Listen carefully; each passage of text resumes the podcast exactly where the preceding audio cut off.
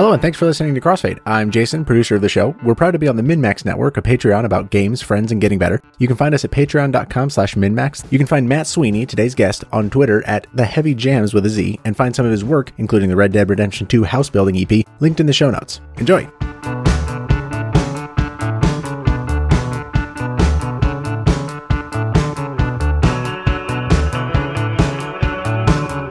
Welcome to Crossfade, the dueling album review show about expanding your musical horizons. I'm your host, Matt Helgeson, joined by my co-host and producer, Jason Daphnis. Hey, Jason. Hey, Matt, how you doing? I'm doing very well. Um, been super excited about this show. Uh, it's taken a little bit for this to happen, and, and, we've been looking forward to this. We have a, a really amazing guest uh, today. If you're into video games, uh, you might know him from um, some of the music that he did for the uh, Red Dead Red Dead Redemption 2 soundtrack. And uh, if you're into rock music, you know him from all sorts of things from Chavez, which is a really a, a great band of the 90s. He was in Zwan with Billy Corgan. Uh, actually, on one of my favorite records last year, Traditional Techniques by Stephen Malkmus. Uh, everybody from you know Neil Diamond to Run the Jewels to Iggy Pop. Um, please welcome to the show uh, Matt Sweeney. Welcome, Matt. Thank you for having me on, and thanks for the kind words. Yeah, absolutely. Um, you always seem to have a lot of things going on. I know also at the end of this month you have the the Super Wolves, which is the uh, follow up to the the Super Wolf project. Uh, guess that's probably over ten years old now uh, with Bonnie Prince Billy. Really excited for that as well. I was a big fan of Super Wolf, so um, I'm glad you guys are kind of coming back with that. Yeah, um, I'm sorry I didn't get a chance to send you the record, uh, but I could get it to you afterwards, and we could retroactively pretend that we talked about it. I don't know.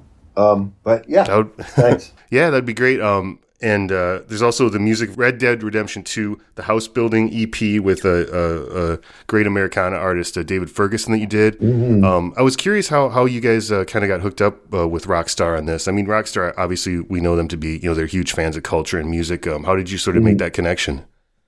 Uh, I'd say I, there's sort of two versions of the story. One is that, well, no, okay they know me as a musician, but uh, weirdly, I used to I, I, helped set up Rockstar Games in the '90s. um, I was maybe one of the first publicists. Uh, oh, wow!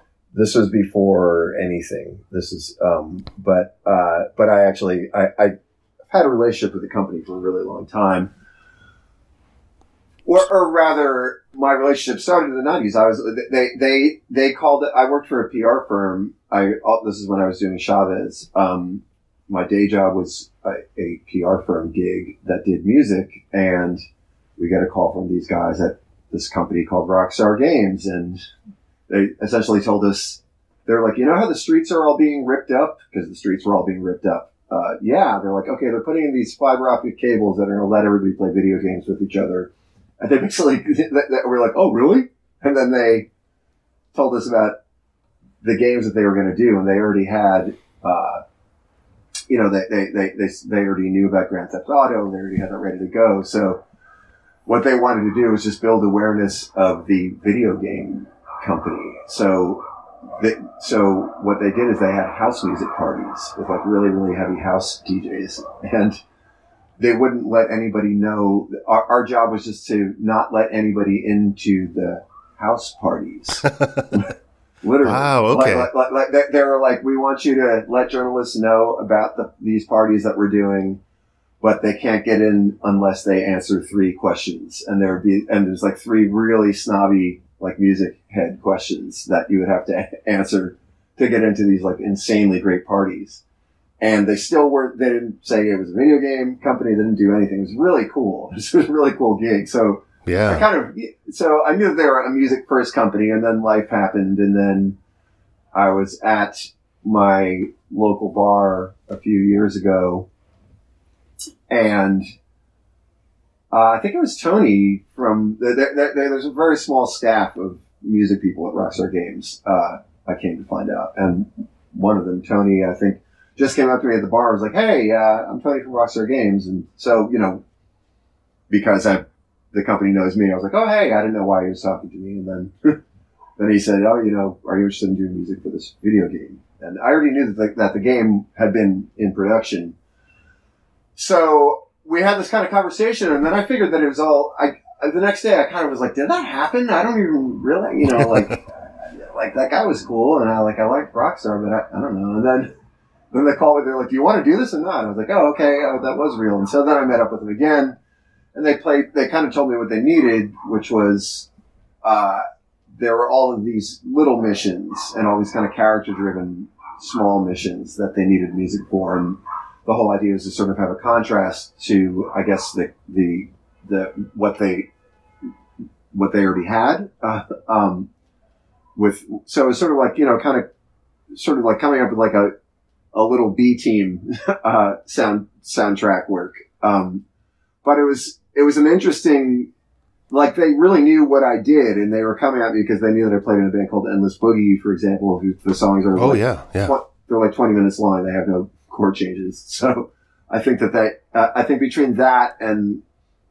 the finger picky kind of stuff that I did, they knew that I might be good for this. Uh, so when they told me, so so I was like, okay, yeah, you know, they, they showed me some of the missions and I sh- I could play play some music, and they sort of said they really wanted it to be as Appalachian as possible.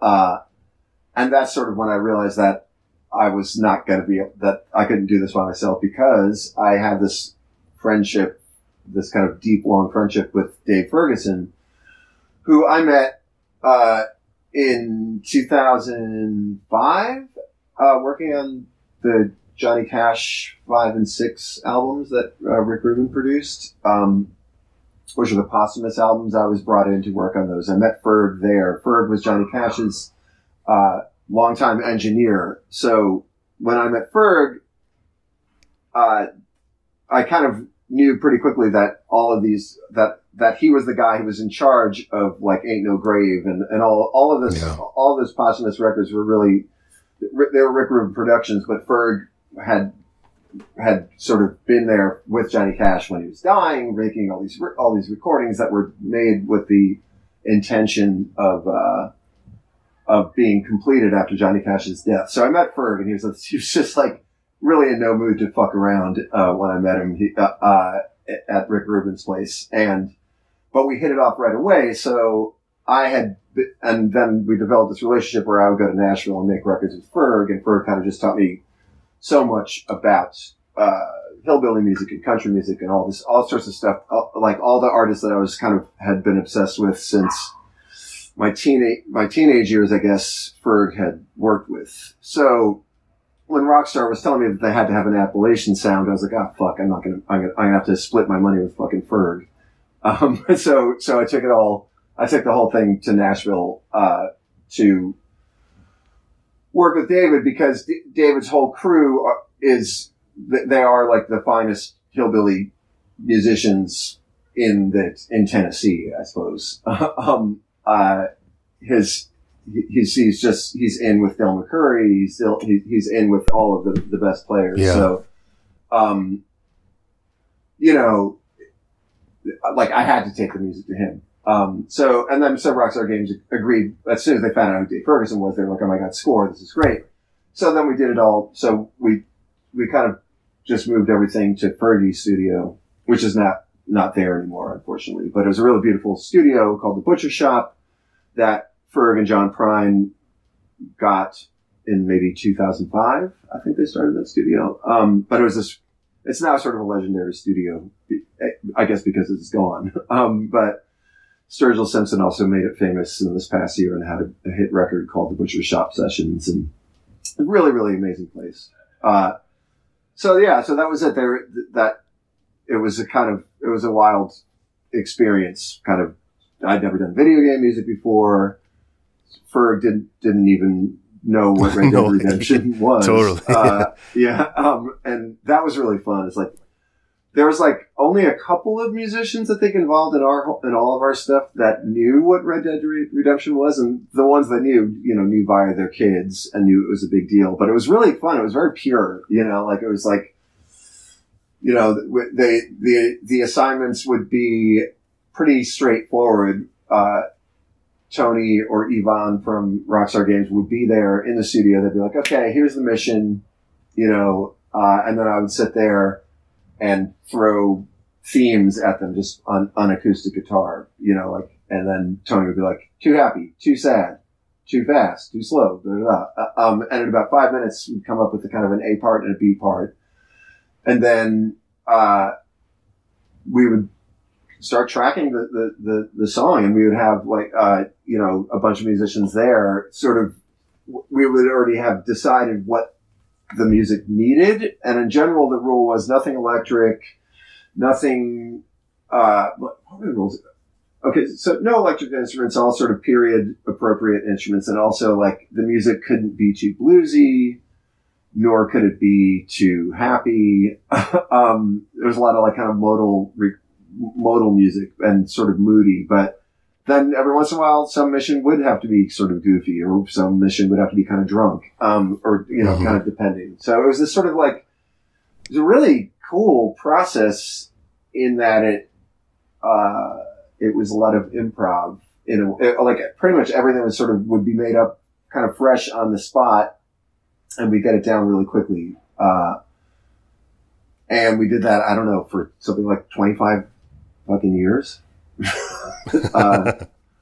uh, I don't know. We worked on it for a few years. Um, we, we, we would just kind of work for a few weeks and then break and then come back a, a couple of months later. And I'm not sure how many times we went down there, but it was, it was actually never a drag. It was a really fun process. And then in that process, the house, the need for this house building song came up and that was something that Ferg, I, I had nothing to do with that, with that song. That was actually something like where they were like, oh, who should write the song? And Ferg was like, I'll try something. And they're like, they, they liked it. And then it became an issue of like, well, who's going to cover it? You know, like we need to have somebody famous sing it, uh, or, or, or, or do we? And then, uh, uh, I think I, I know that I rallied for Ferg singing it because I was like, who the fuck is going to sing it better than that guy? Um, but, uh, and I'm glad that they chose it. But, and then it became this sort of weird little hit, you know, um, or big hit. I don't know. Uh, Yeah. uh, but, but, but, uh,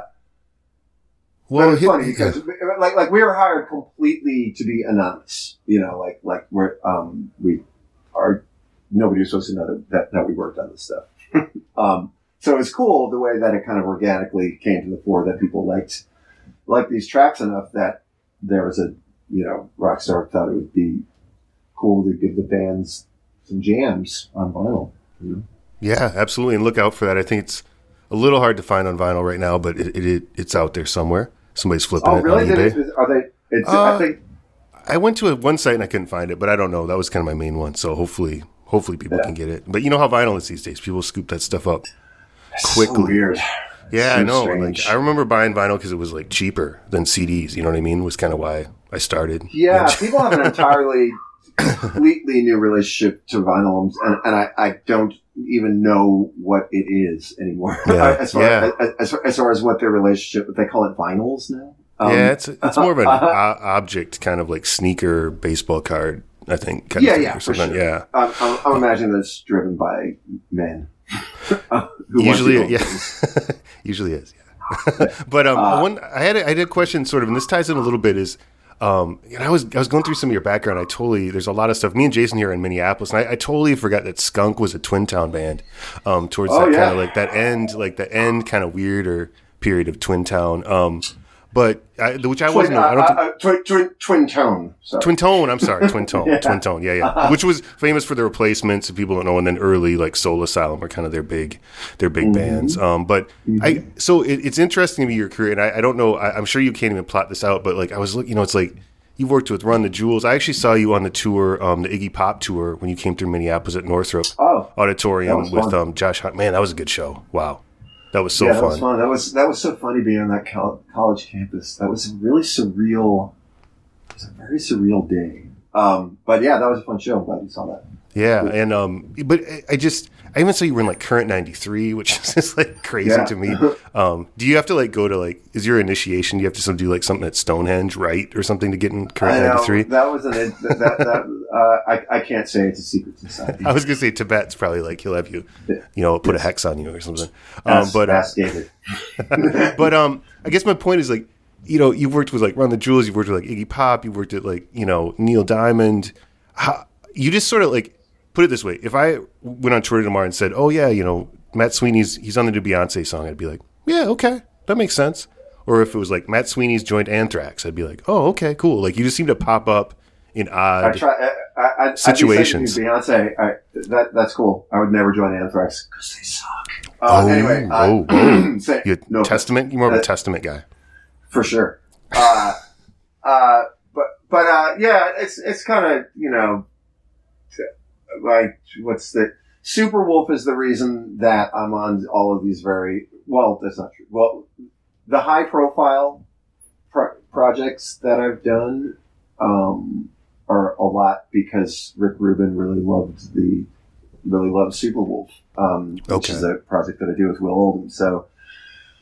Rick heard that record, and that's and so he called me to have me work on Johnny Cash was first, and the Dixie Chicks, and then, just a whole Neil Diamond, and all sorts of stuff. So for a number of years, I was kind of just regularly going out to California to work on Rick records, which is why my resume is like has got the has got the those juicy things on it. Was entirely because of Rick, and then stuff like when it comes to Card 93 or Run the Jewels, that's way more in line of just me being me. Uh, Sure. at the Car- Car 93, I, actually, no, Car 93 came out of Super Wolf too. Come, come to think of it, Tibet was really like that record. Um, so, yeah.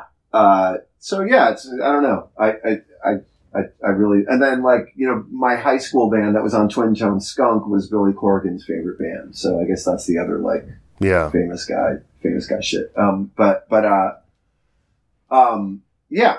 So That's awesome. I mean, just stay Yeah. open, I guess. Stay open to what comes your way. uh, yeah, you know, don't die. Um, like uh, I don't know. I, I got I, I really got interested in I, Chavez was my '90s band, and I really liked that. But and I was pretty into that. But unfortunately for me, uh, the other members of the band were had careers and kids and stuff, and so I sort of found myself in my late twenties, not really knowing what to do with myself, and then I got interested in finger picking. Um, or I got interested in learning how to play finger picking because I I loved listening to it, but I thought that people like Minneapolis' own Leo Kottke, shout out Yes, to Leo Kottke, the god. Um, Tacoma Uh, Records. yeah, yeah. Um, I loved, you know, Fahey and all that stuff. And Kottke actually was huge for me as a teenager. I just loved that record, six and twelve string guitar. It's one of the best records ever, in some ways. Um, uh, but I never thought that I could learn how to play it. And then when Chavez was sort of falling apart, I sort of had time to learn how to finger pick. And then that's sort of what my shtick more or less is. Um, as far as I get, I think that's why I get hired is I, I don't play, I don't overplay and I could sort of come up with like sort of pretty finger pick parts that aren't windy. I think Yeah. it's sort of. I, I think that's what I got hired to for by for Red Dead was that I could sort of do finger pick stuff that's kind of you know quote unquote tough sounding or something. Yeah, no, that's awesome. Um, well, I think we should we should probably get into the albums here. Uh, I was really excited Sure. about your your your pick. Um, this just for Oh, people cool. know this this is kind of out of print. Uh, it's not on streaming either. It is out there on YouTube.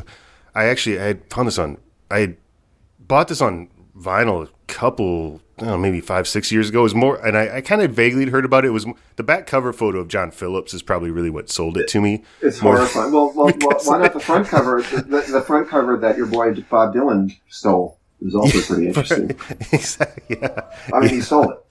Oh, for Desire or Yeah, man. Yeah. Oh, I didn't year, year, years after that album. Like That's true, that's true, yeah. And put, put them up against each other. They are clearly. That is, tr- I never, I never, I never connected. But you know, hey, Bob, Bob likes to snatch things when he wants to, for sure. Sure does. Um, but man, the the I, I people look it up, but the back cover photo of John Phillips, like, it just looks feral, like drugged yeah, he out, looks really, like he's, he's he's disgusting uh, on it, and, and then but but I I kind of I usually show people that record because if you're a Dylan fan, it starts to it kind of undoes your entire reality when you see that he. You know, and desires this really kind of important, cool record of his. Yeah, and then for all of a sure. sudden you're like, wait a minute. You know, like he, like th- that, that Desire album cover is so iconic and to, to realize that he felt completely compelled to lift it from a you know from a record that had only come out like five six years before or not even four years before. Yeah. S- speaks volumes as to it says a lot about a lot of things. uh, Yeah. and it's kind of that's sort of an interesting place to start, I think. Yeah, well, let's Yeah. let's play something. Where, where do you want to start? This album is kind of interesting. People kind of hear this. It's definitely a. It's an interesting album. I don't know if the lyrics are going to come through as much, you know, just because we're listening to kind of snippets. But it's sort Yeah, of a, a it's- sunniness mixed with a, a a very very like kind of end of the '60s like uh, burned out kind of vibe. Yeah, yeah, yeah. Well, well, well, well said. Um, you know, I mean, we could. Uh, I'd say, you know, like the opening of that record, I think, is one of the more shocking and freaky. You know, you're in for a really interesting ride. Things. Uh, I'd say just from the up until just the first couple of lyrics sort of say it all, especially if you're talking about the end of the '60s thing, and and also it's fun to sort of listen. Will Oldham turned me onto this record because I think we were talking about, you know, records made by horrible people and, you know, what to do with that. Yeah. Uh, oh yeah, for sure. and sure. then, and, and then, um, but then, you know, he said that this record is just one of his favorites because really everything about the record is pretty stunning. Um, but he had pointed out that the singing style the, the, the, the way that he sings these insanely dark lyrics and he has this kind of removed, like he's watching himself, you know, do these terrible things. Um, which I think is, it just all comes off as very, very fucking real, uh, and very scary. So yeah, maybe, maybe, maybe that, that, that opening of, of, of uh, April Anne, why don't we just hear that? Um, Yeah, all right. That's it.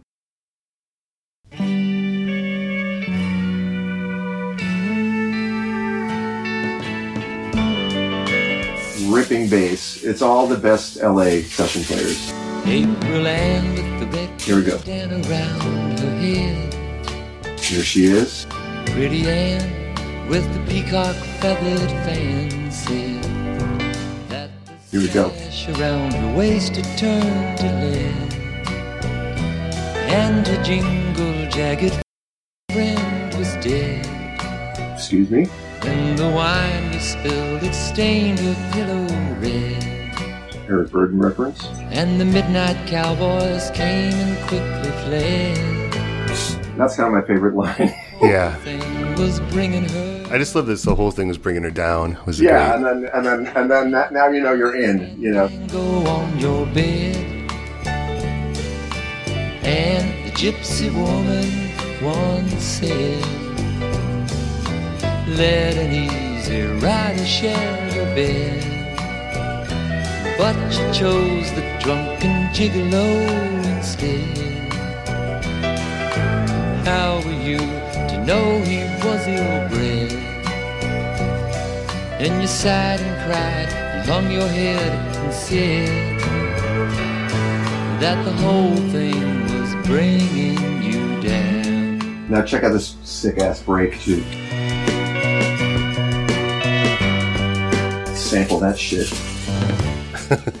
Yeah, uh, Buddy Emmons uh, is a great pedal steel player, um, and he's he's kind of to me one of the real MVPs of this album. The, He's the pedal so steel. good on it. Yeah, and, and also the piano, uh, which I think is Larry Knechtel, um, is really great. I mean, yeah, the record's great. Um, yeah, so that's that jam. Band. Yeah, yeah. No, I mean it. it there's a, a such a weird like, and and we should reference to some of the players on this. Like, uh, as you you mentioned, some of them are the you know what's known as the Wrecking Crew, which were kind of like the the legendary go to people that played on like more hits. Hal Blaine.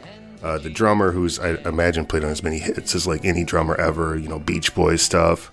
The most recorded musician ever, or something. Yeah, um, I think Joe Osborn on bass, Darlene Love of the Crystals on back, James Burton from Elvis's band on guitar. So like.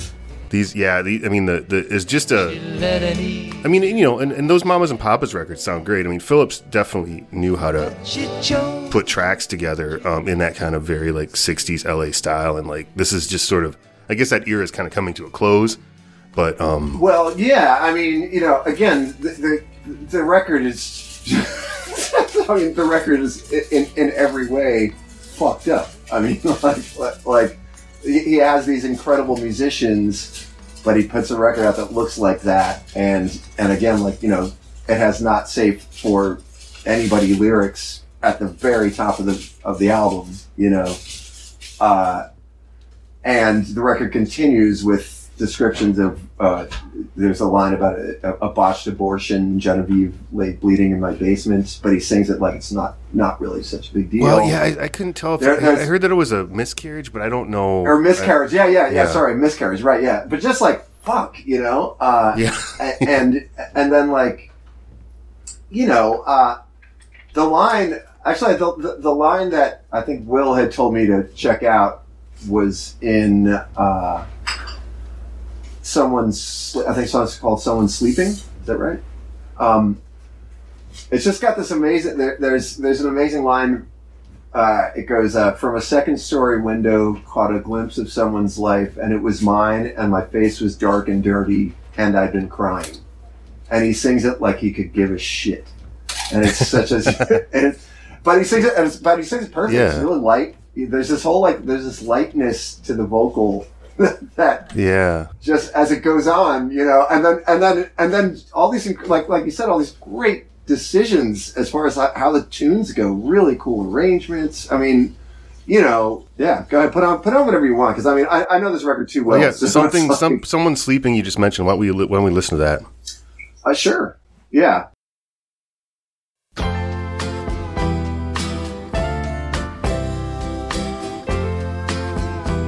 And also amazing chords.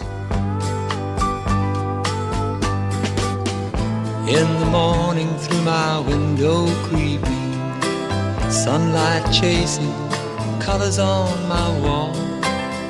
By my side, she lay sleeping, cradled in her antique shawl. So just hang out with these women with antique shawls and shit. What's up with that? That was the era, you know. Neath my cover, watch her face settle in my down. I suppose we were lovers. She was good, good to have. All right, here we go. It's sick chorus. Oh, set up for the chorus. Some things are too Some things are too good and they go, motherfuckers.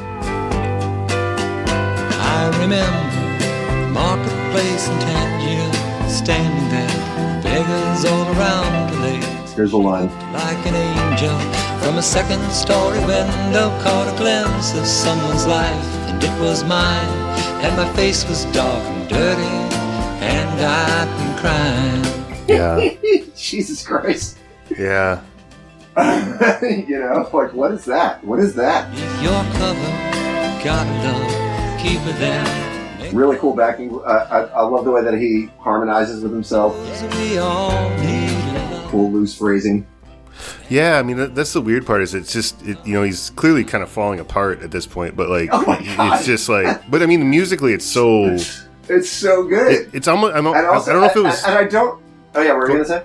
no I'm just almost surprised it didn't do what better. I mean, yeah. Um, I, I had, I think he was really bitter about it. You know, I mean, he was so messed up. I, I his his book Papa John is sort of like reading Hitler's diaries or something. Um, but but but uh, he, he wrote this autobiography that I think he had to write on to, to for because he had all these drug charges against him, and he had to like write a just say no book. But in that book, uh, the book will make will make your hair stand on end. Racist, sexist, horrific Ooh, book. jeez. Um, awful.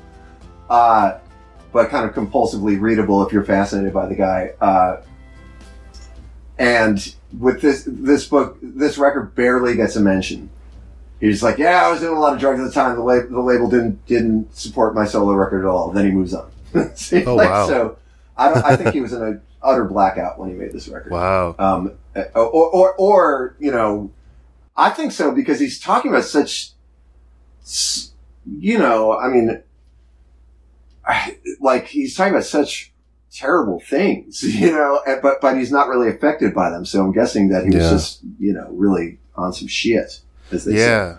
Uh, my friend described this next song, which we talked about the drugs, but uh, it's sort of like the the soft rock "Waiting for My Man" by Velvet Underground, Oh, this uh, is which great. is This Top- the one that- Topanga Topanga, Topanga, Canyon, yeah.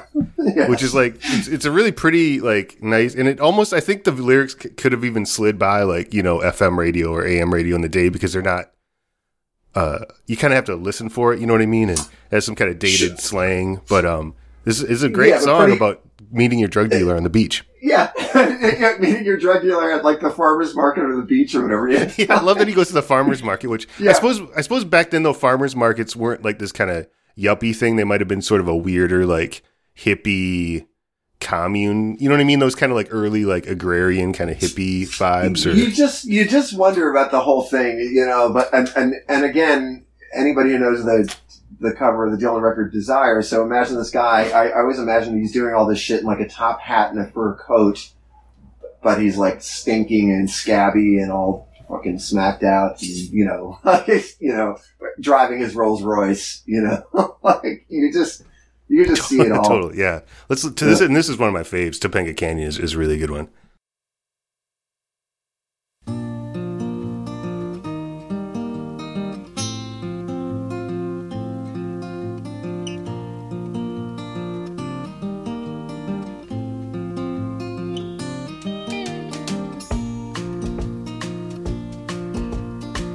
Sometimes I drive out to Topanga and I park my car in the sand, watching and waiting for a pickup from my man. Oh, that's right. This was so great. So now he gets the pickup. Now he does the dope, And maybe and now he's high. farmer's market. checking out the farmer's market. right? He's like, mm. Yeah, he literally goes, mm. Selling for a to anyone. Again, just that dopey stand, you know, just watching everything go by. Sort of, you're sort of involved, who cares? But then, And it's way, way over my head. and here's the great junkie line.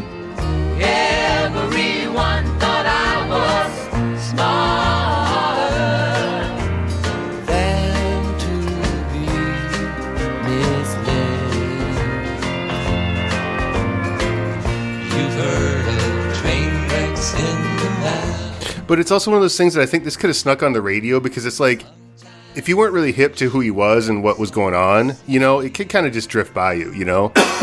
yeah, I mean, I, I, I, the, the record is a is so is fun to listen to. You know, I mean, it sounds great. The performance, it's Yeah. breezy. Yeah. It's breezy and it's rocking and it's groovy and Yeah, it's totally. like really well, incredibly well considered. You know, um, yeah. What's the other one I wanted to hit? Because this, when I was li- Uh, When I was what, what listening to about, this what about the, the the one uh, and the waves roll in? People love that one. Or do we? Did we? Oh, do- no, is that Malibu that's People? the end of Topanga. Uh, are they- or is Yeah. that yeah? That's Malibu. Malibu. I can't remember. Yeah, they're all kind of like they're all Yeah, like I about think- being think- stoned on the beach, basically. kind or, or worse, yeah. Um, uh, but yeah, and, and the waves roll in. I think that's yeah, that's Malibu people. That's a great one. Yeah, Mal- let's yeah. Uh, this is a, and I'm sure was he one of like that that scene where it was like all those guys like the band and and Clapton and all those guys were like living out in like Malibu and like Neil Young and stuff. Just like I'm sure he was down with all Well, that stuff. yeah, everybody. A lot of people were out there because it was really remote back then. Uh, Malibu, like in uh, so if it, it wasn't fab, you know, it was kind of cool, dropouty. The Key West weirdly used to be the same way in the early seventies. Yeah, let's hear So- Malibu people. Yeah, check it. So good. God, I've heard this record so many times. It always sounds good to me. You know, I, I have to say too that I, I bought this record and I I went through a definite big phase of listening to it. But like, I tend to like just have my play records while I'm like, you know, doing dishes and picking up and stuff. So you know what I mean. I just sort of, you know, I listened to it and I was just like, ah, I mean, I like this record, but you know, for this show, I kind of tend to listen more on headphones and like listen to stuff. Yeah. And I'm like, I was like, wow, like this is Oh, it's shocking. up. like, Yeah, like let it really bleed, let it bleed Genevieve. I was like, whoa, like, but. But Yeah. even this, even even these like really breezy songs have a certain darkness to them. You know, like this song. Yes, and, and like, and it's funny because it's just And the waves roll. it's such a cool record. It's all the space. Keep it in mind for some other time. Killer piano, People really know how to live. and this is great. It took some time to find a crack in her defense. Yeah, that's ominous. there. Sociopath, total Yeah, sociopath. totally. Hole in her logic, you might say. Keeping abreast of her, keeping things mended. And all I know is that the waves roll in. Nice lyrical flow here, I think. Is it?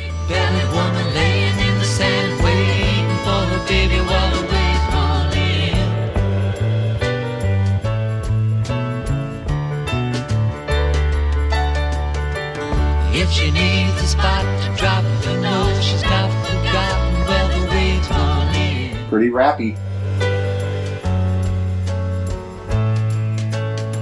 Alright.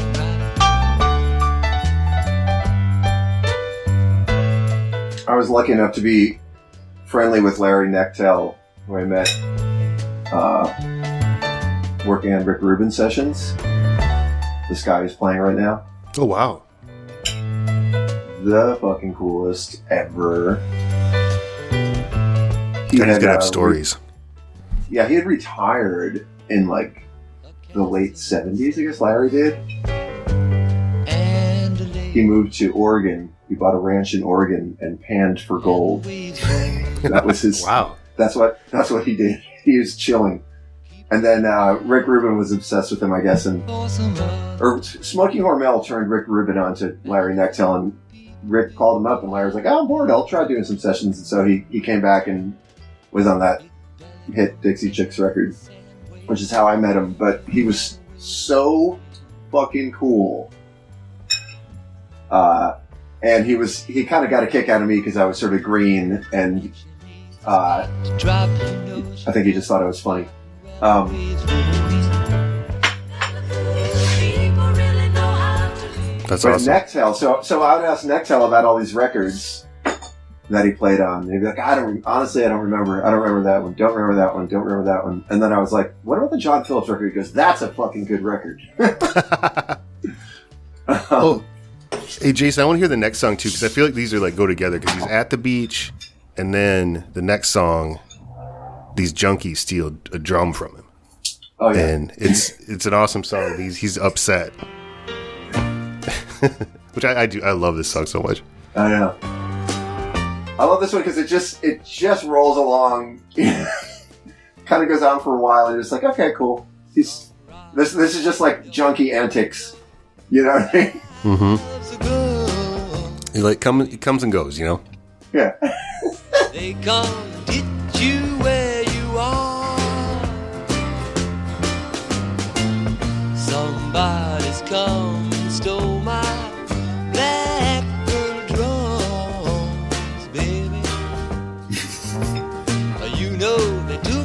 took from my car. You know, he was like The drums you don't get no. nodded out with his head on the steering wheel with his trunk open yeah. on the beach. Only break your arm. this may have been when Sly Stone was had taken over his house and he couldn't go back to his house. Oh, I didn't know this story. What was that? Yeah, they did. Where there, there's there's a riot going on. Sly was renting John Phillips's house, Oh Jesus. and him and Jim, him and fucking Jim Ford. I don't know if you know about Jim Ford, but he was another ace ace upstanding citizen. Uh, I'm say, saying that Wow. ironically. Um, But they, yeah, and so John Phillips couldn't get back into his own house because Sly Stone wouldn't let him in. There's gunplay and all this stuff, and He complains about Jesus. it a lot, and it, he, he bitches about a lot in the book. Wow, funny. yeah. He met he met Yeah, his so- match, I guess. Yeah, I mean, you know. So this is, you know, th- this record really, I would say, if you want a '60s come down record, you're not going to get much darker or more sort of musically substantial. You know, Yeah. Um, well, let's. Anything else you think we want to listen to uh, that we haven't hit so far? We got uh, Holland, Holland you Tunnel, know, Let It I mean, yeah, you know, I, I'm just babbling over this because because I, I, I, I I don't know what the format is, but uh, No, we just- um, uh, uh, but you know, like I, I love that. I always have that. Uh, maybe it's the last song, Holland Tunnel. Yeah, Holland Tunnel. This was actually in uh, Jason. You might know this from Squid and the Whale. I don't know if you ever saw that one.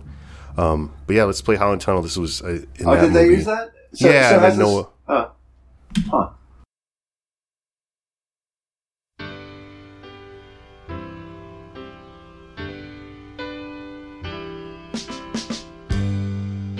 So good.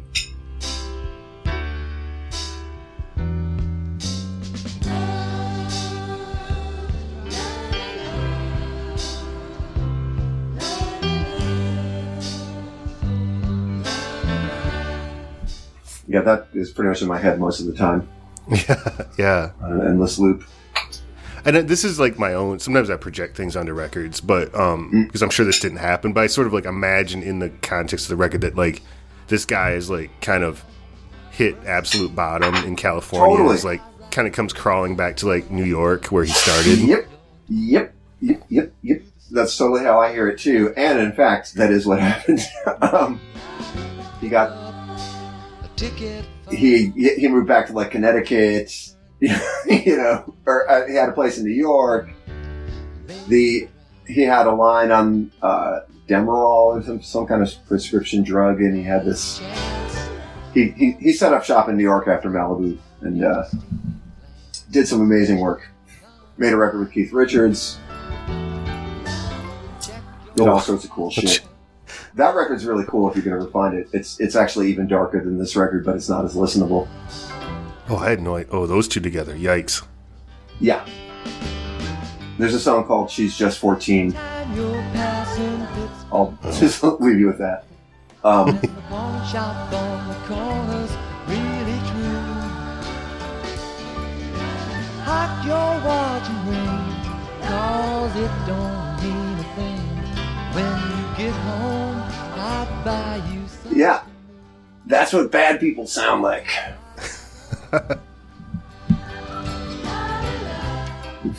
I do. I do think that is a '60s thing, though. Uh, I was talking to Jason about that this week, where a lot of times, like the dudes that made this, uh, like sort of, you know, on the surface, kind of sunny. Like I'm trying to think of guys like him or like David Crosby or somebody like that. Like Sure. actually were like the most like this kind of you know soft kind of folk rock stuff. Were like the most depraved, like way more depraved than like you know Oh, the guys in. Black Sabbath or something. You know. Oh, for sure. Always. Yeah.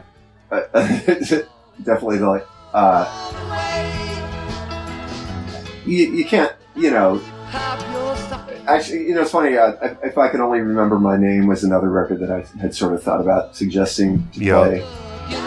I, I Um, feel like this, uh, David Crosby, I hope you remember my name, and then On the Beach by Neil Young kind of have the For sure. same, like, for sure. real deadened out, like, heroin y kind of death Yeah. of the 60s kind of vibe.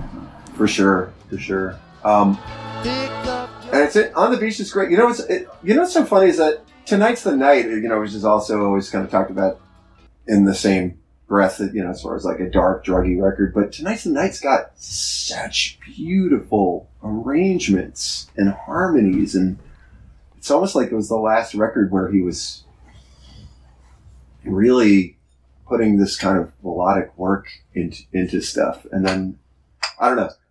I'm No, I, I- every time I go every time I go back to tonight's the night, I'm kind of floored at how beautiful it is. You know, in Yeah, addition I- to all the kind of harrowing elements. Um, but like, uh, Yeah, you should. Eyes, Jesus Yeah. Christ! Have you checked out those- Is astonishing. The new Archives box set that came out. I haven't had a chance to dig into it yet, but um, uh, well, yeah. I mean, God, well, well, I could just go on and on. There, there. I, actually, right before we did the new Super Wolves record, I was able to hear the famous tonight's tonight's the night alternate album. Oh, the Briggs version. Yeah, it was it's so good. Oh, wow. it's, it's astonishing. Damn.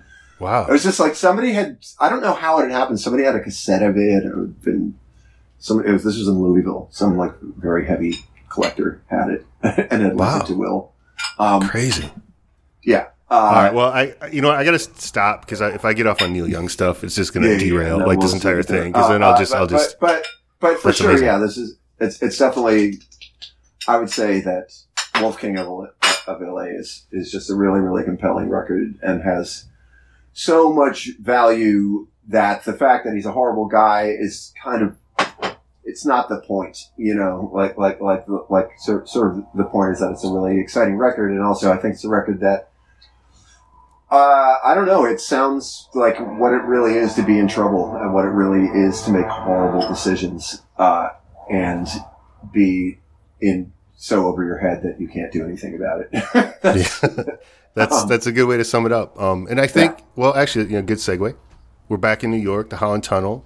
We're gonna Yeah. go to the the East Village to CBGB Mhm. to our Mhm. next pick, which is my pick. And um, so this is a record. I mean, part partly, I mean, you're a guitar player, and I, I was hoping this record might mean something to you. This record is very. Um, when I was a kid, I grew up in a farm uh, in a southern Minnesota, and uh, I didn't have a lot of access to stuff. I could find Rolling Stones, and they had this one time they did this like hundred greatest records of all time, and I, I, I just read that thing over and over again. And but I, I couldn't really like get any of these records because you know I could only really go to Walmart. Um, yeah, and, and maybe mean, like and also records. It used to be impossible. Just, I mean, up until I don't know streaming, you couldn't find records, and and for sure, Marquee Moon was a really hard record to find. yeah, In the '80s, I couldn't find it. I, I didn't get it till it, it was the first CD I ever bought. It was when CDs first came out. There was a CD of Marquee Moon, and I bought it. But I so I know exactly what you're Yeah, talking I about. mean, that's- so it was I probably like so the- much about it. The mid to so late about it. nineties by the time I got it hmm. on. You know, I'd read about it and there, but there was just something about because they always did the record covers too, and there was just something about. And even at the time, I don't really know who like Robert Mapplethorpe was or the the photographer, but it was just like it was that stark black with white writing, very plain, and Totally. and just you know my only reference, you know, I'm from a small town, and you know, so it was like heavy metal and classic rock, basically, and country, right? So Mm. like they just didn't look like how I imagined a band. Like you know, he kind of looked sickly, almost like this kind of like, Mm-hmm. and they were kind of dressed kind of preppy, but they still looked kind of druggy at the same time. And I, I just, Mm-hmm. I, I didn't, ha- I didn't understand because I was sort of thinking like, you know, the kind of well badass rock star, like you know, that does drugs like Axl Rose or something like that. You know what I mean, or, Mm-hmm. or whatever. But um, So you have that So- kind of context. yeah, so or or like Led Zeppelin or Jim Morrison Sure. or whatever, you know, that old you know s- stuff I got from Dad's records, whatever. So this Um, really was one of the first records that that wasn't like that kind of music. That you Well, the heard? thing, no, I mean, I definitely heard stuff like you know, I don't know what you call like Jane's Addiction or whatever, but I mean, they're still kind of a metal band. But you know, it's just like I read about this, corny. and I thought about it. I, I, I would call it corny. Well, yeah, but I mean, they, but they were different, you know, than like Motley Crue or something, or like of course, of GNR. course. But Yeah, um, yeah. it was more this thing with a lot of these records, like you know, I- like Captain Beefheart was in it, or Patti Smith Horses was in it, you know, and like so I just I had like years, like maybe a decade of like thinking about these records, and I finally heard it, um, it totally just was like yeah, and it just it just so it. it because it was kind of punk, but for me, like I guess I never really, and I think that was sort of a Minnesota thing. Like you know, in the Midwest, like even if you got into punk, you never fully like swore off like classic rock. You know what I mean? Even Mm-hmm. if you think about like Husker Du or the Replacements, like No, they you know what I mean. they always had a certain like yeah, you know, Yeah, like sixties element. Yeah, Yeah, totally. And sure. so Yeah. um it just this had such this like incredible structure and I hadn't really heard like I only associated like good guitar playing with like not that they're not technically proficient, they are, but like it's very like almost architectural. Like they they build these kind of interlocking parts and um Mm-hmm. and then eventually I found this tape in the Walmart cutout bin when tapes are kind of on the way out. You know what I mean? And Oh, sick! was- That's, so you got it on cassette. That was the first. no, it was even weirder. There was this. It was a compilation called Rock at the Edge, and so I, I found the track list and I got it for like you know two dollars. And the first song it was Patti Smith, Gloria, Television See No Evil, Blondie, X Offender, Graham Parker, Saturday Night is Dead, Lou Reed, Street Hassle, Richard Hell, Jesus. Blank Generation, Iggy Pop, New Values. Lou Dude. Reed, Real Good Time Together, Ian Dury, Sex and Drugs and Rock and Roll, and then it ended with Patti Smith, My Generation. So, So your your life was totally changed. this this particular cassette, which like you know, I was more into buying CDs, but I would actually find cooler stuff in the Walmart like cassettes because they were just like sure. shipping out these like boxes of random crap, and like I even got like Yeah. a wire cassette out of that one time. Um, So when I, but when I had no idea, like I had no reference for any of this stuff other than Blondie, That's I was just cool. sort of like I was sort of surprised Blondie was on it because I sort of thought of them as like from when I was a little kid, like being sort of a, a new wave band or something. You know what I mean, like early MTV or whatever. Anyway, so yeah, so then I but See No Evil, which like we'll play that, you know, and, and it's I don't know, just this opening of See No Evil, like I just the way those guitars like inter interplay with each other and, and kind of are all naughty and weird. I just it just the sound of it was just man, it really it really made a big big big impact on me. You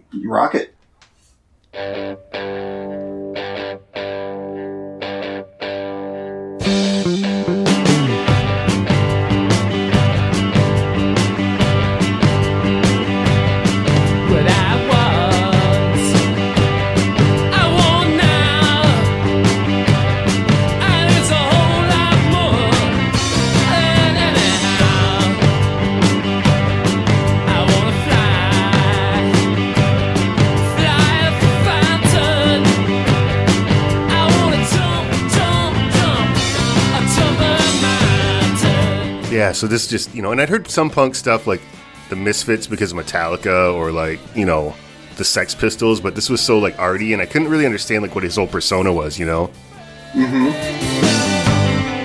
See. You know what's really crazy about this song? What's the best song. Yeah, so it's like you know I had a pretty similar experience in that I heard about it for so long, but then when I finally heard it, it was actually better than I had even expected it to be.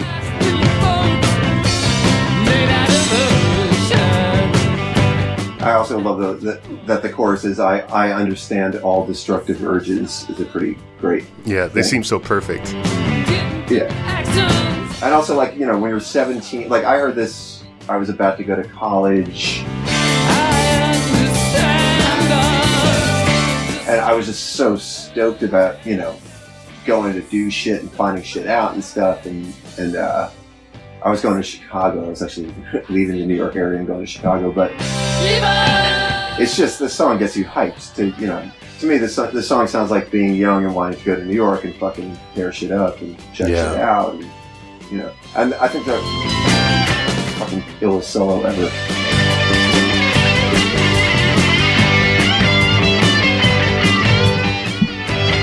And I guess maybe at the time, you know, I must have been, I don't know when, maybe like thirteen or something like that. But I guess I did I did make some connection in my head to Zeppelin, which I still kind of stand by in a way, like with some of the ways Page plays guitar, and, and especially Yeah, I the later mean, yeah, like the or- later Zeppelin stuff. Sure, or like Grateful Dead. I mean, people would always compare television to the Grateful Dead too, because they have long songs with solos and shit. Yeah. Um, Yeah. and uh, but what's funny about this song is, you know, I, it's actually a one four five rock and roll song. It's literally, it, it, it, it structurally, it's it's it's actually like. It's actually like a blues song, which I never even picked up on until just No. recently. You know what I mean? It's literally it's you know like but Oh they, wow, no, they- yeah, they freak it so fucking hard and it's so fresh sounding that it's a it serves as a reminder that you could there's always a new way to do stuff you know yeah, because I never think of it I think of the song as like so original and you know it sounds it sounds like nothing else but then actually it's it, it is like a rock and roll jam you know structurally it's just they they, they, they do such in- interesting things with the guitars and yeah yeah, just perfect. I mean, yeah, it's a perfect I mean, song yeah, to me. I mean, you know, dude, it's the best. It, I'm glad you chose this record. I, that was it was another record that I that I considered to, to, because it's like it's fucking awesome. yeah, I never, I'm I'm always stunned by it. Always, always, always. Yeah, it's never really lost its impact, and some things kind of do just over time. But um, Jason, I want to hear Venus because like this is another thing about this band that I I, um, I love is that um, I guess you know another thing about them that was surprising is like, and, and there was only a few bands I kind of like thought about, you know, that that I might have had a reference for that felt this way, but they felt very like their guitar solos even and and in their their guitar lines they felt very like written you know what i mean like not Yeah, yeah. very like parts. composed and probably at the time maybe like i mean the other bands i think about are almost like boston or like brian may or somebody from queen you know not that like those are really bands that they probably liked or anything but both those bands kind of you know like the guitars are very much structured like they're not just le- they're not just like you know pentatonic like 70s you know just Yeah, running up and I down the fretboard no, I mean, you know they, they they totally busted the whole shit wide open. Uh, I think television did. Yeah, I mean, like like they they they're they're these blazing guitar solos, but they don't have any like silly like they're not like trying to sound like uh, big dicked or uh, or put you know they they they they're super musical. They're really exciting. they- They're clean. They they they're they're cutting. I mean, when I heard it, I was like, okay, I'd never. There's no identifiable lick, you know, like like there's that like everything sounds fresh, but it's all totally.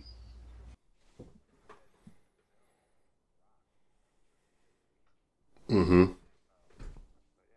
Yeah, let's. This Venus to me is like I, this is one of my another big favorite of mine, and the guitars, especially like up to and around the chorus, and this are just like they're so well written and just you know conceived.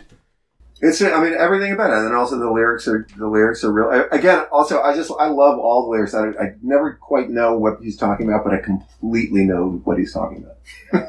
you know? Yeah,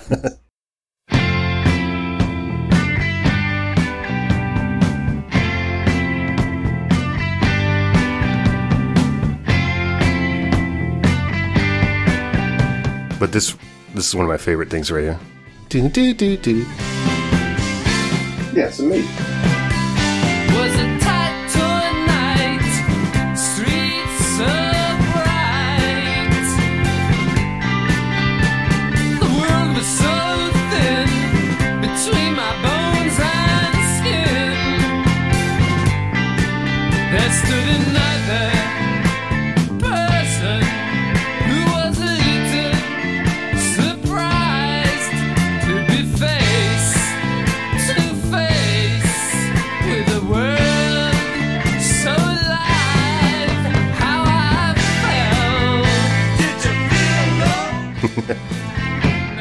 Low?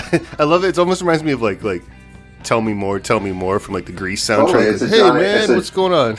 It's a Johnny Thunders. It's a, it's a total nod to like the Johnny Thunders vibe. oh, okay. so yeah, like the, the kind of sweat hogs kind of thing. Yeah.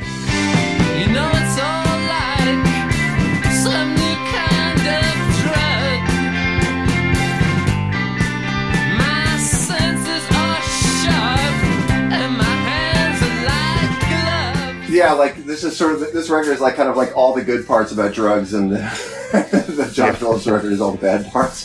totally. Yeah. It's like when it's all new. yeah, totally. And I fell sideways laughing with a friend from many stages. How we felt. Did you feel low? Not at all.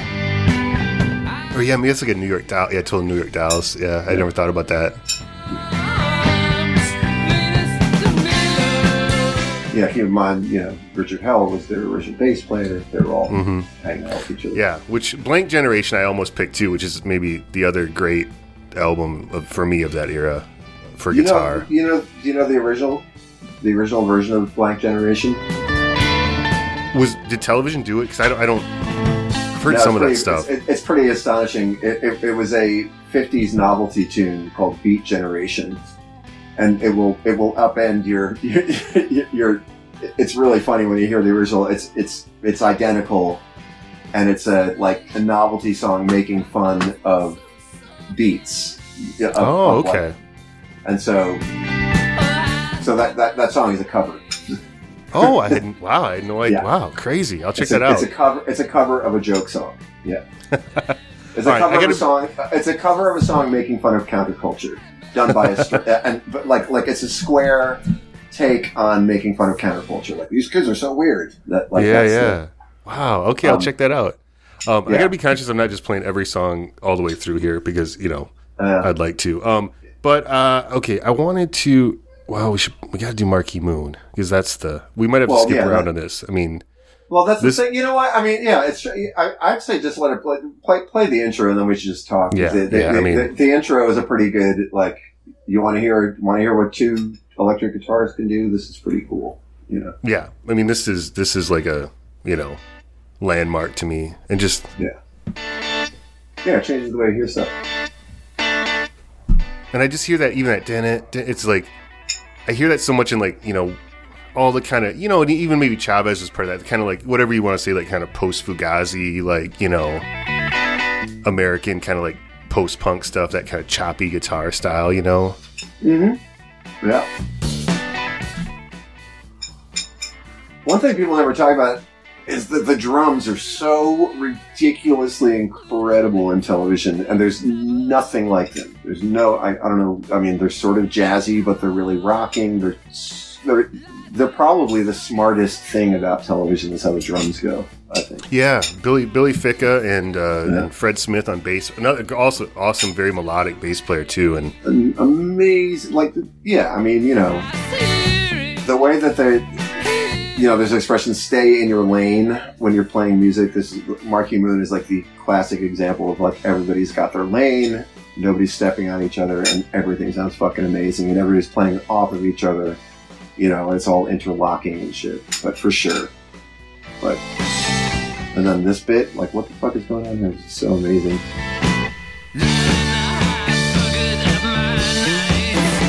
Yeah, just I mean, it's like you don't. I don't use the word like when it comes to rock music, like elegant that much. But some of their lines are just like they're so oh yeah just kind of rising and falling. Like you know, runs are just so.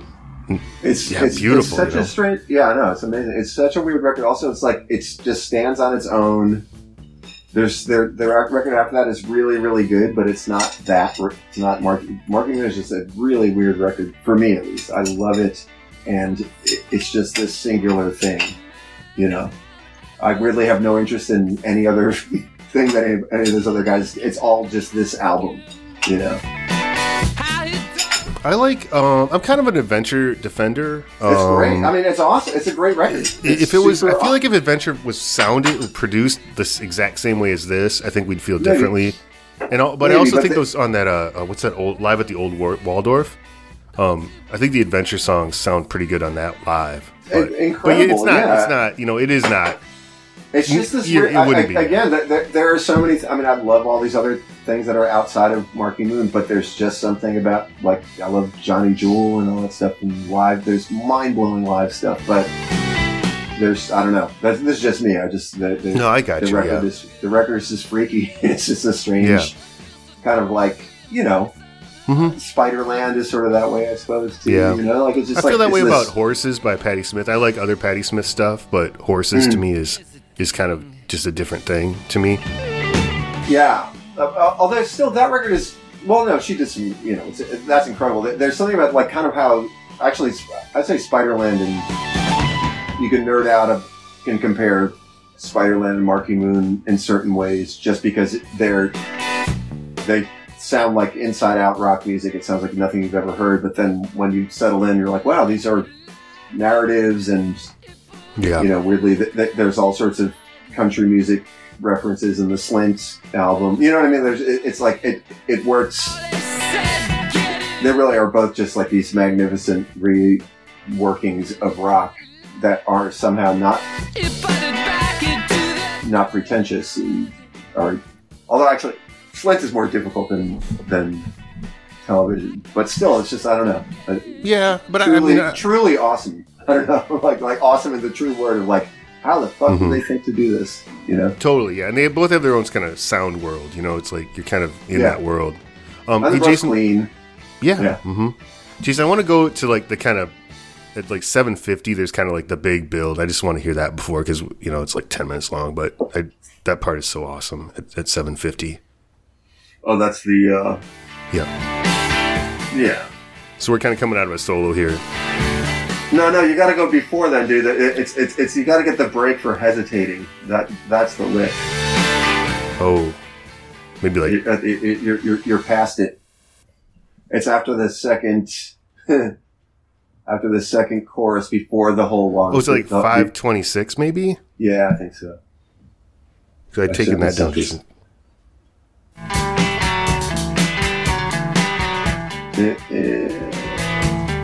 it's after the second chorus. So it, it's like the best run guitar run ever. It's before all that business.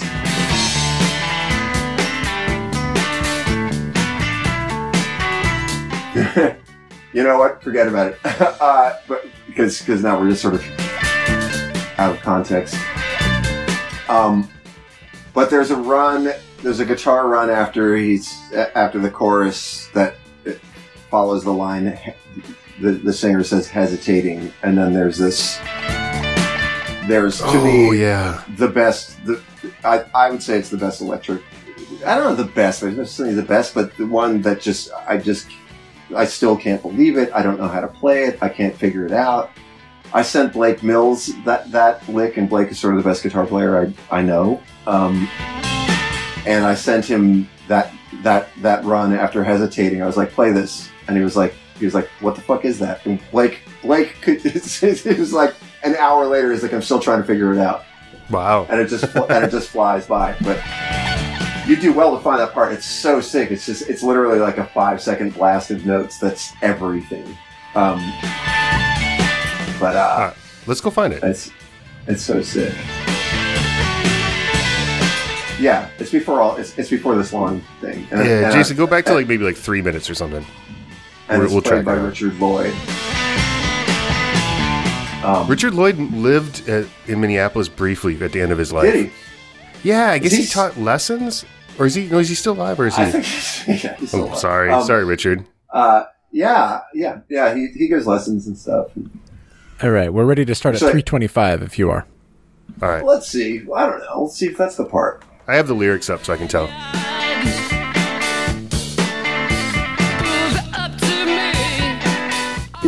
This is. It's after the chorus of this, I think. Then the Cadillac. No, you got to go back, Jason. Go back another minute or two, maybe a couple. we we just passed it. This actually. is go like back a sitting minute. around. This is like sitting around with dudes trying to f- find the cool guitar part. Yeah, Wait, yeah, it's like needle Wait, dropping here. wait, wait, wait. Yeah. If you went back to three, go back to two, Jason. Okay, we're at 230. I'll bop back again. There it is. Uh, I think the original right there. I think that was it. I think it was after that business.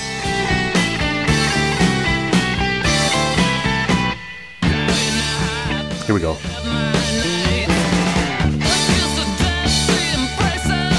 Yeah, if this ain't it, then It is. the listener will have it. Hesitating. That. Wow. God, they're good. And that that flummoxed Blake Mills? Yep. Holy hell. Because it doesn't have the notes. You hear it, you think it's like a pentatonic run, but then Yeah. when you actually try to play it, it's not. That's all I can say.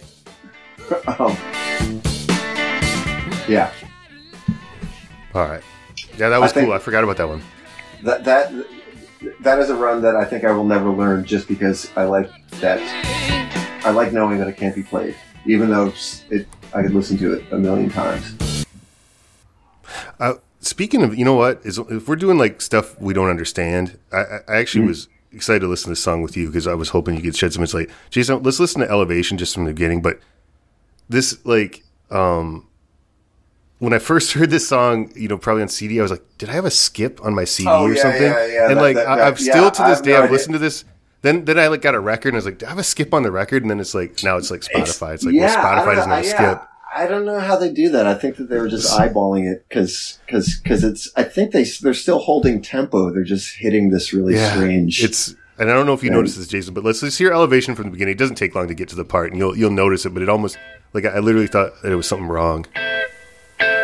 And great melodic bass playing on this too by Fred. yeah, man. They were so good. It's so crazy.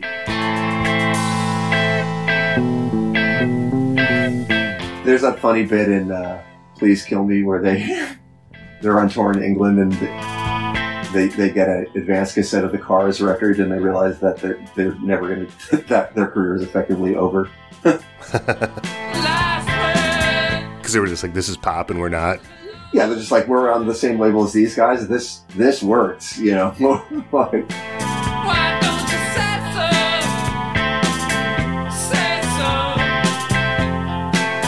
I'll tell you, every time that I dig in and start to mess around learning television guitar parts, they're so much more sophisticated and smart and musical than um, than, than I am. Yeah, and this coming up here, you'll hear it. weird bit. Elevation, don't go to my head. It's just like, Yeah. Uh, could that be a tape edit? But I don't know. no, no, they, they, they, they're they're holding tempo and the guy's hitting just, it, it's just a guitar hit on a crazy, up, syncopated upbeat. But it's funny because the the band, if you're counting, they're never they're, they're never losing tempo. Yeah, it's so cool. It's always Yeah. just like, you know, freaked me out for some reason. Yeah, they're so. I mean, yeah, that record's ridiculous. Also, you know what's funny is I think their television is sort of like they're so good at. I don't know if anybody could do it though. They, they might even be a bad influence. It's like don't even try. yeah, um, I'm trying to think. give me no. Do you know I mean, Chris you know, like- Forsyth? Yeah. He's he does some kind of stuff in that zone. Oh yeah. No. Or- I mean, well, yeah. He's he's great. Um, it's, it's just more about this. I mean, Chavez was. I mean, I, you know, like again, this record is a big part of how my brain works. Um, even though I still don't understand it. Um, but for sure, stuff like Chavez was really influenced by this.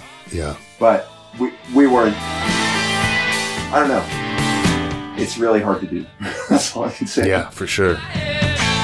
We're coming up on a really amazing Lloyd guitar solo on this too, which is one of my fave solos just ever. He was also so solo. good looking back then. Yeah, He was also like the best looking guy in rock. Don't go to my head. There's that photo of him smoking in the hospital bed. I've never seen that. Oh, it's so good. This is so good right here. And that sounds like he's double tracking. Oh, okay. I think so, right? No, I can kind of hear that, like a slight phasey kind of thing. Yeah.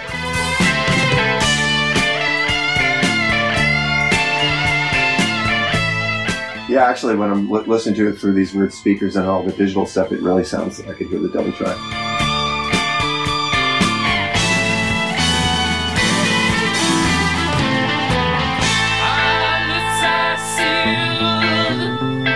So good. Breath is fading.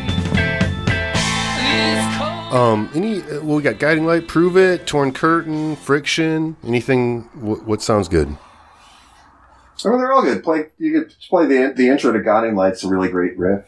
Yeah, that is. Beautiful. That's a great song.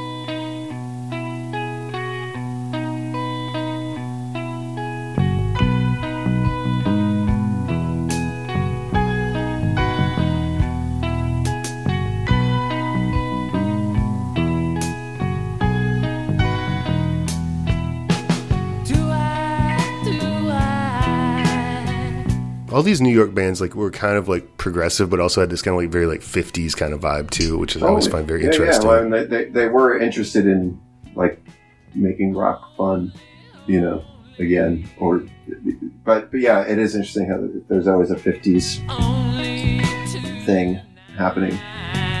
But then you kind of got to remember that the point of punk rock was that they wanted to make rock sort of exciting and fun again, like like the '50s stuff. Yeah, know? yeah, yeah. So, time may freeze. but again, But I- yeah, it's incredible. What what what what television pulled off is really neat. It's it's. Uh, I just don't think any other bands did it. it's like they, they Yeah. have long, drawn out things. They, you know, like they're, they're jazzy without. I don't know. They somehow they, they pull all of it off, and it, it just sounds like really cool music made by, you know, like young people. Yeah, I mean, and, but you know, they were interesting in that of that era, especially the early punk era. Like, they were probably really one of the only ones that didn't feel like they sort of like. Because the big thing then I think was really like you know like one of the things about the '50s thing was it was like we want to go back to like just short, sharp, you know what I mean? And, and but they didn't really feel like they were rejecting the late '60s either. You know what I mean? No, like that's what I'm saying. It's like it's Yeah. like they have, you know, like you can't. You, I mean, they they had fucking twelve minute long songs or whatever. The songs go on forever. you know, like Yeah, they had these I mean- long, you know, things that that the only bands that were going for that were like San Francisco style bands or or the Velvets. You know, but they but they don't sound like the Velvets television.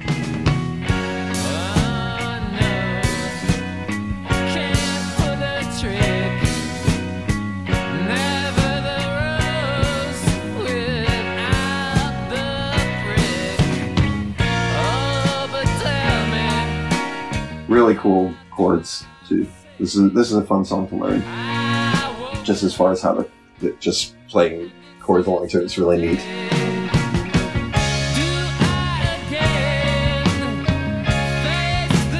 Yeah, great drumming here again, man. He's good. Shit, it's ridiculous. Guiding light, guiding through these nights. Here we go.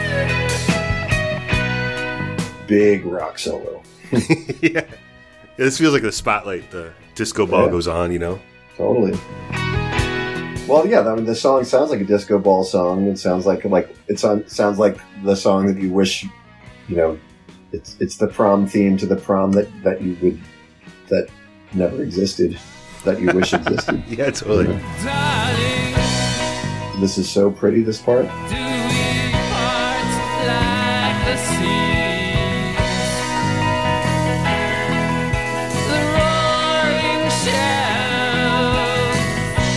Yeah, they really pulled it off. They did. These guys might go somewhere. Yeah. But our intent remains unknown. All right. Well, I want to be conscious of your time. Um, I feel like maybe we could quick listen to Friction. I feel like that's kind of a, a, a classic one off this. Um, and then I, I, I know you probably uh, I are like a little. many. I, I, I listen to it. I like how how there's so many like dick references and prick references on this album. I never noticed that. They were supposed to be the intellectual ones, so maybe you didn't expect it. All right, let's play Friction, Jason.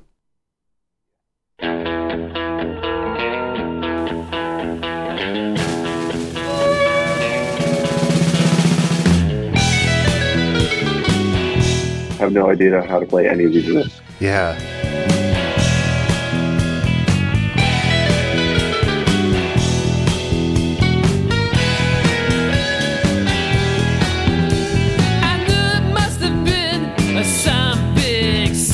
Yeah, when I was young and I heard this, I, I really didn't like Verlaine's whole vocal kind of persona. I just didn't have a. I, action. Just. I, I- don't- I I, I don't know. I don't know what it is, and, and I don't even know why I like it, but I like it. You know, Yeah, because yeah. he's definitely it's it's very strange. It doesn't even sound like a guy that like you'd want to hang out with. no, no, because it's kind of like it's kind of nasally and weird, but it's it's Yeah, but it sounds yet- kind of like a dick. yeah, but it, Yeah, like, or, or, yeah, it's sort of like it like he looks like the know-it-all, smarty, smart guy in the corner smoking the cigarette, talking shit, but everything worked. He's yeah, right yeah, everything. yeah, and I, you know, especially coming from like you know more metal and classic rock, he just it seemed kind of aggressive, but in this sort of like kind of nerdy way, and I, you know, I I- even yeah, like even Needly. even somebody like Lou Reed or Iggy who were different when I heard them, like they still kind of fit in this kind of like cool guy, like kind of leather jacket kind of way. Yeah, you know what I mean, or like badass kind of way. And this guy seemed yeah more like kind of this kind of nebbish, but yet sort of aggressive and weird. He's somehow not annoying, even though he should be. You know, yeah. yeah, totally. But yeah, I, I was just more perplexed by him, uh, and I didn't. I, it took me, you know, Eyes are light. I, I. I think it's I, I think it's because the voice is with such like confidence rolling, kick-ass, exciting, gleaming music that it all sort of fits well together.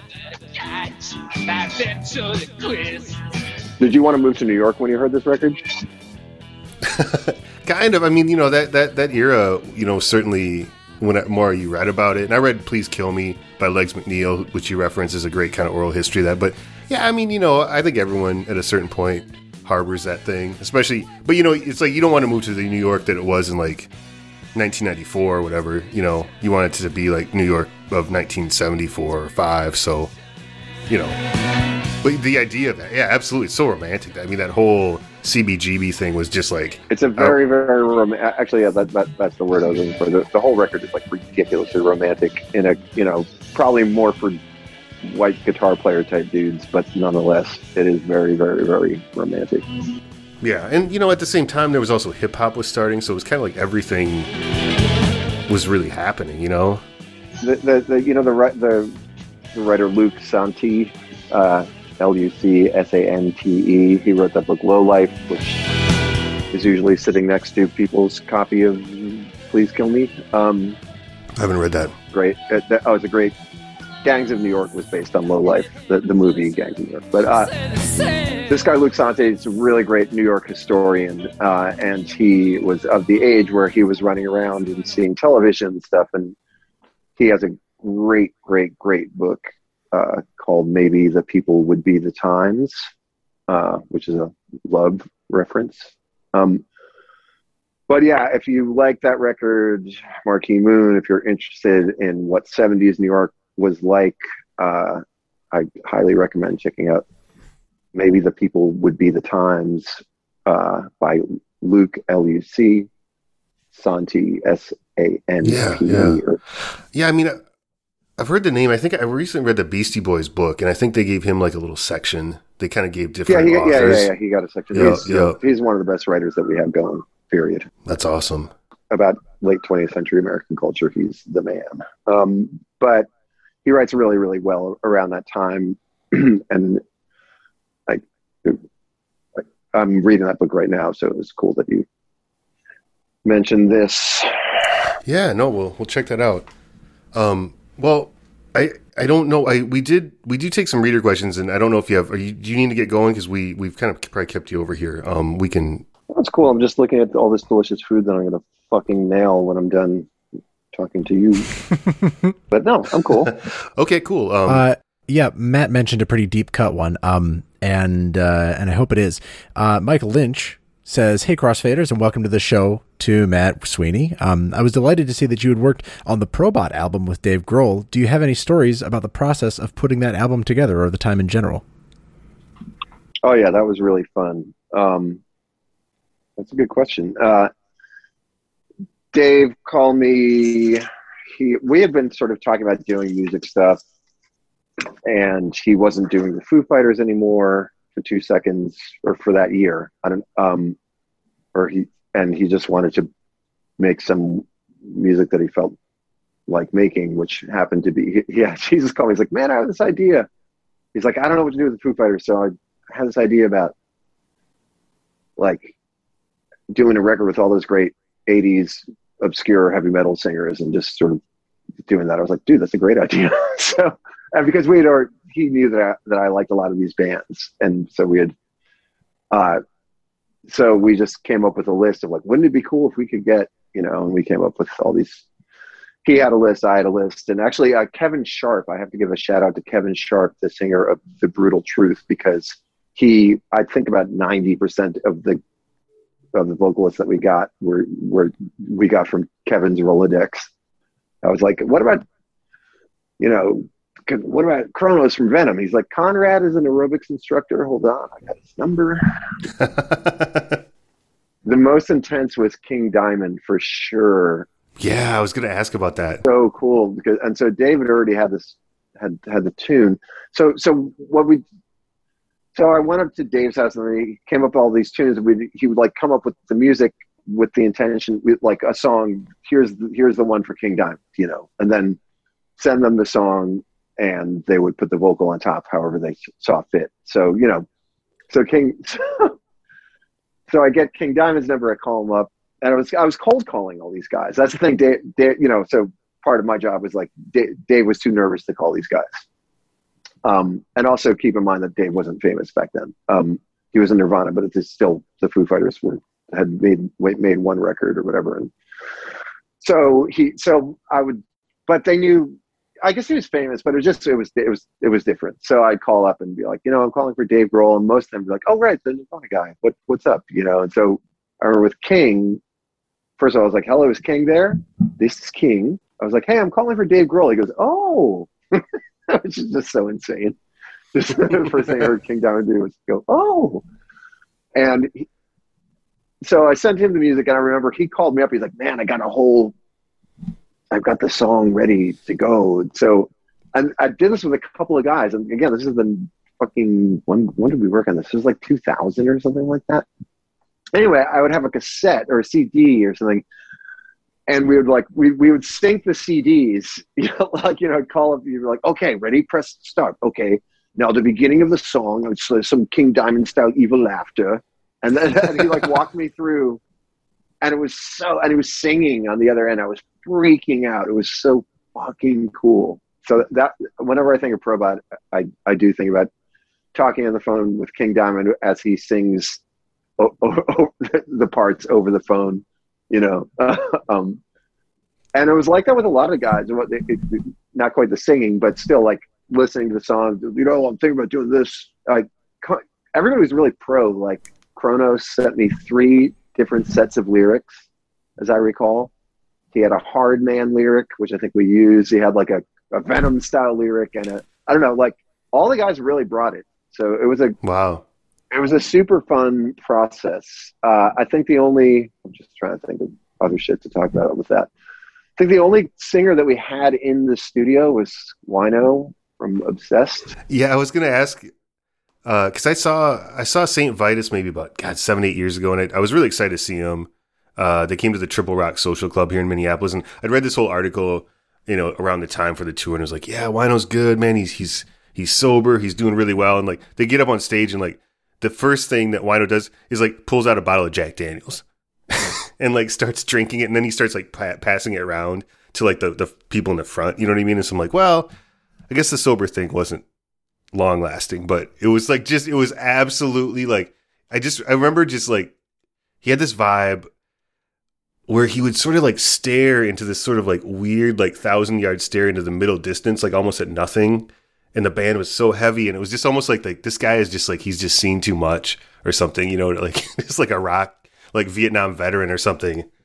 Yeah, so Yeah. like whenever the fuck we made that record 20 year, years ago or whatever, he was he was still pretty scary and cool. I just remember that he that he his he uh, had a really big belt buckle and he had his hands resting on top of his belt buckle the entire time he did the, the vocal take. The hands never moved from the belt buckle. That was pretty cool. Nice. More general question. Um, White Max says, I watched Walk Hard recently and got to thinking about songs made by fictional bands or artists and was wondering if either of you have any favorites. Uh, Matt Sweeney. Oh, uh, yeah, I like uh, the the songwriting team in Ishtar. I love all their songs. Ishtar? Do they have song? I've never seen Ishtar. You've never seen Ishtar, and No, you're a music enthusiast? No. Come on, now.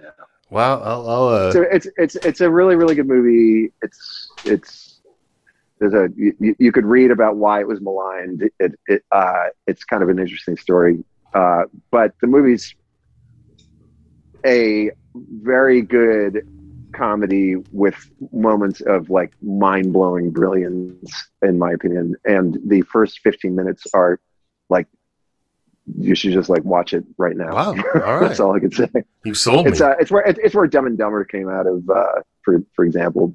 Um, but they the, the the characters are songwriters, and uh, and the the the movie open. It's the best beginning of a movie ever. That's all I could. Say. Uh, If if you like if you if you think that the pursuit of music is funny, tragic, uh, you know, noble, or anything in between, just watch the beginning of that movie.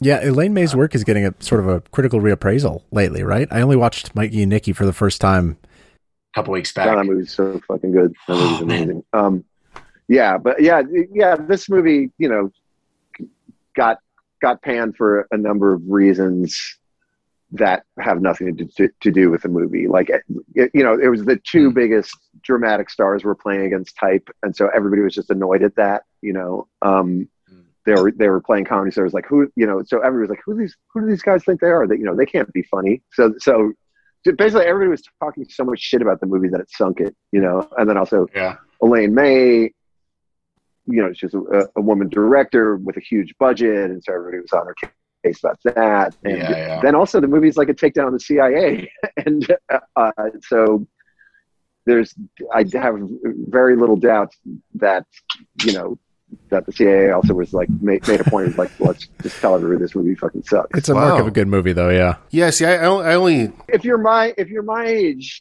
oh sorry it, it's just that it was it was the first movie that i ever heard about that everybody said was bad but nobody saw it was the beginning of a whole new way of like Yeah. of, of taking stuff in you know which is it was the beginning of people talking about stuff as opposed to seeing stuff for themselves. Um and uh uh like entertainment tonight was just coming to the fore you know. Believe it or not i swear to god it used to be like you would have to kind of there there wasn't a whole culture of people talking about what the budgets of movies were and blah blah Oh, blah. yeah. You know, like nobody nobody fucking cared. daily grosses like who gives a and, shit? And, yeah, and, and and and Ishtar was one of the first movies that somehow like everybody knew that it was a big budget movie that went over budget. You know, just all this kind of shit. It was like, why does everybody why does anybody know or care? You know, um, but that's probably another that's another story. But yeah, Yeah. wh- wh- which is an interesting one, which is like it, it's p- people kind of agree that Ishtar got an extremely weird raw deal huh? critically, and because it's known. And talk to somebody like your parents' age, they'll probably go, "Pah, "Ishtar? No, I've never seen Ishtar. Why would I see this? It's the worst movie ever." And Mm-hmm. then nobody knows anything about. Yeah, totally. You're right, though. I just noticed a punchline like Heaven's Gate. You know what I mean? Which I think Heaven's Gate kind it got kind of reevaluated. Yes, because this is not a bad movie either. And again, there were reasons why because people in power weren't happy about it. You know. Right, right. and again, I'm not going to say Ishtar is the greatest movie in the world, blah, blah, blah, but it's fucking awesome. And for sure, the first 15 minutes are the greatest thing ever. so, I'm gonna I'm gonna watch it. I'm gonna I'm gonna answer the question. I, but just because I saw this last night and it kind of was like, whoa, what am I watching? Have you guys ever seen Winter Kills? No. It's by this guy named William Reichert. Um, and it's basically a sort of a roman à clef kind of weird, like semi comedic conspiracy kind of movie about the Kennedy assassination. It's got a very young, Je- Je- young, young Jeff Bridges and uh, John Huston, who is fucking amazing and hilarious, is just this filthy like Joe Kennedy guy. And that's it's, who he was. well, but you know what I mean. But it's like it's and it, it's it's like the plot. I don't know. It almost reminds. I don't know if like the Coen brothers were fans of this movie because it some of like almost like a burn after reading and stuff. I don't know. It's it's Great. it's it's, it's a flawed movie, but it, it- Winter winter Kills? winter kills. But it's very broad. But it's it's very like paranoid. Almost like imagine like sort of a, a weird like surrealistic comedy version of some of those movies like uh, uh those mid seventies movies like you know uh, Parallax View or like you know but like imagine like a kind of goofball comedy version of that. Um, very odd movie, but it's on Amazon Prime. Uh, but it's Uh, back to I, the would, I would. Oh, Go yeah. I was going to say, uh, as far as this dystopic kind of paranoid movies, a really great one is called Cutter's Way. Um, that's it's so so so good, and that's Okay. post Vietnam. All takes place in Santa Barbara, and it's an interesting movie because it's incredibly dark, but it's all shot in like bright sunlight. Um, it's really good. Another Okay. another young Jeff Bridges joint. Yes, that's why I thought it he was. was great, man. Um, but back to and, the question. and, and he's really good at it. Yeah. I guess I mean Spinal Tap to me, like I love Spinal Tap, and I think those songs like really actually hold up very well and they're well played. Um, another one a little more obscure though, not obscure, but maybe to younger people, like the Rutles, which was sort of this like Beatles parody by Neil Innes and um, Eric Idle of Monty. I mean, it is one of those records where like I you know Meet the Rutles, you can probably find it in a used record store for very little, but it's kind of a joke. But those guys are super talented and it's super well arranged and like no expense was spared. Yeah, it's cool. It, it's that that's kind of a famous record. It's like this is kind of cooler than the Beatles. You know? I mean, it, they're they're jokes, but man, they're like it's genuinely good songwriting. Yeah, so I, I would say the Rutles, meet meet the Rutles is a is a great one that people might not have know know. So Spinal Tap's obviously very well known, but that one maybe not as much anymore. So I check that out. Yeah, and then also I would say if you if you like Richard Hell on the song Blank Generation, check out the song Beat Generation. I am trying to remember the guy who did it. it. I feel like it was the same guy who did Hello Muddah Hello Fadduh, but I could be wrong. But it's that kind of song. It's a it's a uh, it's a '50s novelty song. Nice.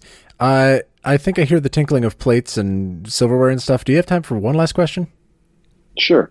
Awesome. Uh, Michael Gibbler says, um, "What are your favorite pieces of live music? Not an overall set necessarily, but a single piece of music." Um, I'll start with Helgeson this time. Uh, what's your single favorite piece of live music? Of live recorded. Yeah, yeah. Wow. It's gonna be a, it's gonna be a hard one. Yeah. There's no such thing. I, I, I don't have a single favorite. I, I I don't have a single favorite everything anything. But I would recommend check out check out uh, what, uh, Rattlesnake Shake by Fleetwood Mac from the Boston Tea Party 1969. I think uh, you can find it on YouTube. Fleetwood Mac Boston Tea Party Rattlesnake Shake. That's pretty fucking mighty as far as like a live recording that is somewhere you know it's if you like the velvet underground if you like the grateful dead if you like anything if you like zz top um, whatever it's that that that song is pretty er, and that particular uh, recording is fucking insane so but you know i certainly Yeah. don't have any favorite I, I don't have any favorite but that's a that's one that people tend to be have their eyes brows raised because a lot of people don't even know that Fleetwood Mac was a, like one of the best bands ever be, prior to the uh, the Americans. Yeah. Peter Green's amazing. Um, that's a tough question. You see, like so many like jazz records, like that wasn't uncommon for a lot of jazz. all jazz records are live. Yeah, you know what I mean. So it's kind of tough. Yeah. Um, just this is just something I'm just gonna say it because I just like found out about it like six months ago. Go on YouTube. It's called "Listen to This, Eddie."